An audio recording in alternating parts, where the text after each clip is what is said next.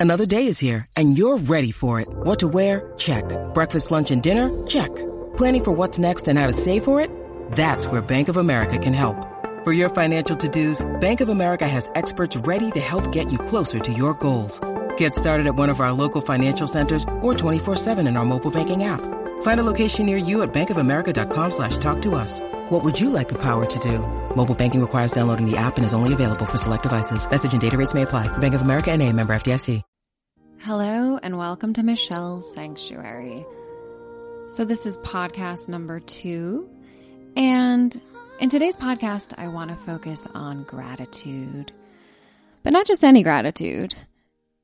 I'm going to focus on the thankfulness that we should enable ourselves to feel for the hard stuff, for the things that we are more likely to curse out and wish never happened to us. I was in college, I believe, and watching an interview with Maya Angelou, and she was talking about some lover she had at the time who also had some other women on the side, and she found out. And basically, long story short, she learned to say thank you for this experience. She didn't need to be with that guy, obviously. He was not a keeper. And it was good that she found the truth. Sometimes there are truths that are told to us that we do not want to be thankful for, but the sooner that we embrace them, the sooner that we can move forward. Another point that Maya Angelou was trying to drive home is that by saying thank you, by being in that present moment, even when things are not going as you would desire and you are in so much turmoil or pain or dissatisfaction, that saying thank you acknowledges that this moment will pass as well. The good and the bad, however you're labeling them, these moments will pass. And I've found more and more that if I approach life like this, like it's a game, how can I find a way to be thankful about something that people would not be thankful for? It's a lot easier to get through that harder stuff or even the mundane. It's very easy to feel thankful for or to have waves of gratitude if you were to say, get a check in the mail for a million dollars, or if someone gives you a car, or even as simple as someone does something nice for you. Sure, that's easy. But choosing to say thank you elevates your own personal experience and your energy that you're not bogged down into that thought process of why does this always happen to me? Why are things so hard for me? Am I cursed? This is something that I also think applies to fear based thoughts. So, in the past year, I've spoken of how I've had family members and loved ones go through difficult times, one of them being my partner's father came down with the disease. He was an incredibly healthy, strong man, and it has left him paralyzed, in addition to having potentially recurring issues with this disease. And it's an ongoing thing, there is no cure. And I live in a fourth floor walk up. For about the past 17 years, I've lived in a fifth floor or fourth floor walk up. And there have been times when a family member may need to use a restroom and would rather get in the car, their car, drive, you know, to a gas station outside the city and use the bathroom than walk up the five flights of stairs or four flights of stairs to my apartment. And I always thought, wow, I don't love these stairs. Um, the first place I accepted because it was the only apartment available that got me out of a single room occupancy. But I became strong using these stairs all the time. And on my birthday, I started to reflect on things I'm really thankful for. And I thought, I'm thankful I have been able to live in a four or five floor walk up for the past 16, 17 years and able every day to walk up and down those stairs. Now, there are times coming back from a long haul flight that carrying my 60 pounds of luggage up those stairs, jet lagged, and not having slept in the past 26 hours was not fun but I could still do it. And I still made it up those stairs. So now it's something I count every step. I fell down the stairs in my old apartment and severely sprained my ankle. I still was able to get up and down them, but that moment I wasn't paying attention to those stairs, the accident happened. I was multitasking. And so since then, I came up with a rule that I am not allowed to look at anything other than the stairs, not checking email, not checking my phone. As a New Yorker, you can imagine, in addition to having a dog, living in a walk up, just subway commutes and life alone, you know, I can go up and down 40 to 50 flights of stairs easily in a day, not thinking about it. And I want to think about it because that's something that's not a million dollars that was gifted to me. It's not some extravagant thing to have gratitude for. But having watched my partner's father go through this, knowing that he can never go upstairs again, probably, um, it's really heart wrenching. And right before he fell ill, it was a rare time in my one bedroom apartment that my boyfriend and I hosted all of our family for Thanksgiving. So I live a few blocks from Central Park and we went to the Macy's Thanksgiving Day parade and it was just so unusual. It was it was just so random everything came together. I had invited his mom and then last minute his his dad's had um their plans canceled and they ended up asking if they could show up and then my family was here and we were in my living room, which I had turned into a dining hall, uh, thanks to folding chairs and other little uh, skills of hiding things in small compartments. And it was really magical. And we went around and everyone toasted to say what they were thankful for and what they hoped for in the coming year. And there was this sense, I think both me and my partner felt that this is so magical there's a reason this fell into place. Like this must be something special. And it was. It was the only time that we will ever be able to assemble everyone in our apartment, given the fact that there are so many stairs and, you know, his dad couldn't come up them. And it really meant a lot. So I was thankful in that moment. And sure, I'd be equally thankfully, possibly, if I had an elevator building. But I do, I, I love my home. And I love having the ability and the physical ability to go up and downstairs. So every time I see a set of stairs, I look at them and I say, Thank you. Thank you. I can go up and down. Um, but another component of this is having seen what happened to his dad, even though I've lived in a walk up for 16, 17 years, I got I got weighed down with fear. And I was thinking, you know, what if something happens to me? What if I can't get up and down. What what is my future going to be? Um, how would I afford to move? How would I take care of these things? And I think it's normal to have those fears when you're going through something like this in a family. But then I realized this energy of fear was not serving me at all. In fact, it was making me anxious and it was making me pessimistic. And that's when I really started to realize I needed to turn it around. And I, I find this especially if we fear something and we focus so much energy on what we fear, how often does that thing happen? I see it happen all the time. Uh, you know, with friends, with myself, if I'm so scared of something happening and I focus all my energy on what if, you know, it's kind of wasting that energy instead of saying, I'm scared, I may never walk one day you know, there's no evidence even in that direction. I say, I am so thankful I can walk today, and I'm so thankful that I can make it to this apartment in the sky.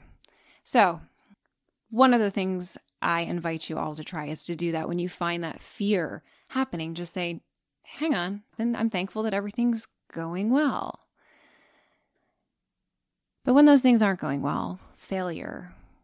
We have all had our share of failure.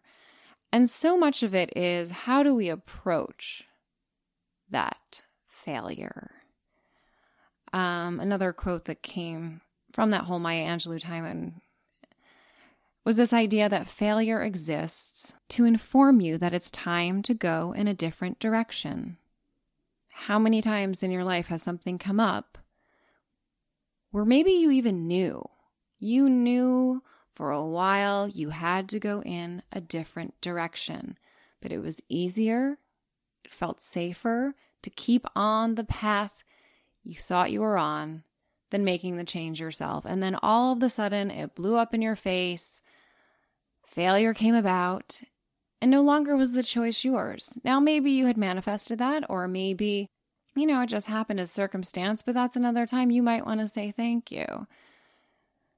I know when I was applying to colleges, I had skipped, I'd skipped a few years. Um, I, I was very fortunate to graduate college, graduate college when I was 19, and I didn't see this happening. But when I was applying to schools, I knew that I would have to find a way to put put myself through school. My parents didn't have money, and though academically I was doing well, I skipped a year that kind of coincide with SATs. I didn't have all my scores. For all of these reasons, I was applying to programs in New York that I did not have the training or experience to apply for. And I was rejected from schools that really would have put me in the hole for $120,000, which I probably would not have recouped considering they were leaning towards things in the music world or in theater. I ended up getting accepted to the school I went to um, on a full scholarship. What happened was, in this experience, I burned all the rejection letters that I received from other schools, and I was kind of embarrassed that this was a school I had to go to. I didn't care though, I wanted to go to New York City. And that experience enabled me to meet my best friend, who ended up being a groupie on the road with me and we chased Bette Midler around the country and we wrote a book about it that was published, a memoir, you know, at the age of 18. It was exciting. Not only that, I ended up being in a school where I could find a way to get my bachelor's in two years. None of these other programs would have allowed that. And it gave me the freedom that I really wanted. So it was something that felt like total failure. I got into the school that I didn't want to go to, but I got two years of my life to go do and explore whatever I wanted to do. So there's a point at which I look back now, I'm like, that was not a failure. That was a redirect. That was perfect. I just didn't see it at the time. And I know a lot of times losing a job can be failure. That is something my partner has grappled with due to corporate layoffs. And I have seen that. I personally have never had a full time salaried position. So I've never been in a place where I was completely vulnerable that if I lost that, I lost my self worth or I lost a routine. My routine has been lack of routine. um, but that said, a few years ago, I was hired for this client. It was an agency I was working with, and I was meant to represent some exclusive truffle salt company at the fancy food show in New York. And it was something that I really wanted to do. I loved food. It was completely paying me below what I would typically be paid. And when I showed up, there were a number of rather chauvinist men that were in charge. All the women working were in four or five inch spiked heels, tight pencil skirts, looked miserable and uncomfortable. And I could see the direction of how women were treated in this company. Anyway, I showed up and the whole campaign, which I was told I was going to be representing a brand and talking about it, just typical things that you get hired to do as a spokesmodel. They put me in a spandex shirt and told me my job was to walk around the entire exhibit hall and put truffle salt on their hand, the hands of people that were coming off the subway and out of cabs, and lick it. Now, no, this was not my dream job. And no, this was not something I'd ever consider doing. It was humiliating. And eventually I managed to get like a few sample cups, but they didn't want to use those. And it was me and another girl who was my partner in crime for the day. And I was signed on to do it for three days. And I just thought, I do not want to do this. I only did this because I wanted to be at the show. I wanted to learn about food. I wanted to you know, experience the show. So the day ended, I went home, and that night my agent called and said, They don't want you to come back. They said you're not as attractive as your pictures, and you're not the look they want for their brand. Now, at this point in my life, those photos had booked me in national commercials that were running and making me a lot more than whatever ridiculously low ball salary I was getting to sprinkle salt on people's hands. I should have said thank you, but I didn't. I felt really offended and upset. And I was like, why, once again, am I in a situation where I've allowed these older men who are simply objectifying women to do this. And that's the kind of thing I had grown to expect working in the fashion industry, working in the beauty industry. I did not think that a company with truffles that pigs have dug out of the mud, turning into some cheap salt that I'm then required to sprinkle on people's germ infested hands so they can lick it, would be a dream job or be a place where I would be ridiculed for how I looked. And of course, I had sent, you know, a picture at the show to my agents. It's just a requirement typically when you're checking into these things. So she knew what I looked like. And, you know, in the end, it was my ego that was upset. And it felt like failure because it was already such a demeaning position that this idea that I could not keep that was humiliating. But then I realized they let me go and I still had the pass. So I had access to what I really wanted was to go to the show, to meet people, to try all these foods. So I went the next day and I ended up talking with a brand, thanks to social media, posted a photo. I won whatever contest they were having, and that was more money than I got for just attending and participating than if I had actually worked. And the next day, same thing. And I had, you know, I was able to take home all this leftover gourmet goods because I had an exhibitor badge. So in the end, it worked out.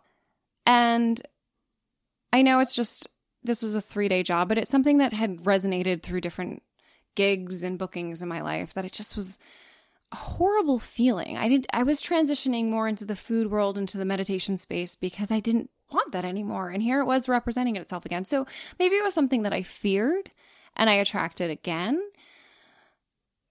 But finally I was able to say thank you. Thank you. Glad that door closed. I didn't really want to open it. So that's another thing to consider when you're going through something that's going to hit some of those bigger fears we have, like not having enough money, not having security, not having the ability to take care of things in the way you want when things are out of your control and you're doing the best that you can and you're presenting yourself in an honest, authentic way. It's painful, but say thank you. Say thank you. I'm not sure if any of you have done the gratitude journal at the end of the day experience. I find I tend to do that not consistently, to be honest, but when things are hard or challenging or I'm under stress, it's a lot easier to do that. But for fun, if you want a challenge, if you want a game going throughout your day trying to think of things you're grateful for, how about trying to think about things you're grateful for that aren't easy to be grateful for, things that most people would think you're crazy for saying, Oh, I'm thankful for that. Like, I'm thankful for being in a fourth floor walk up and walking up those stairs every day. Or I'm thankful that my boss is really obnoxious and ignorant because it requires me to be more on the ball and to start looking for places to work where I don't have an ignorant boss and maybe it's lighting a fire to do that and change a direction because failure will definitely help you change that direction, but so will awareness. Maybe you could skip that moment of feeling failure when you already know intuitively that you want to go on a different path and you can take those reins a little bit sooner. But in the end, you're doing everything right. We're all doing what we need to be doing on this journey learning at the pace we need to be learning. Perhaps some of those lessons keep reappearing so we can relearn them and hopefully eventually move on. But saying thank you for all of it is going to give you a lot of inner peace and the trust in knowing that nothing lasts forever. So, thank you again for listening.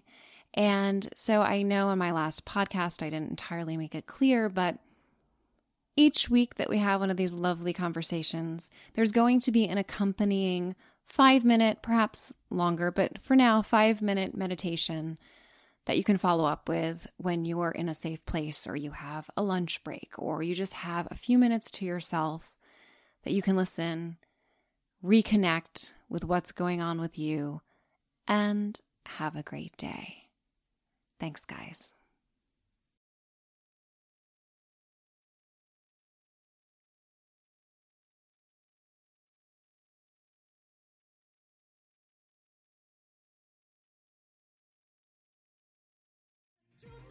Told by your child.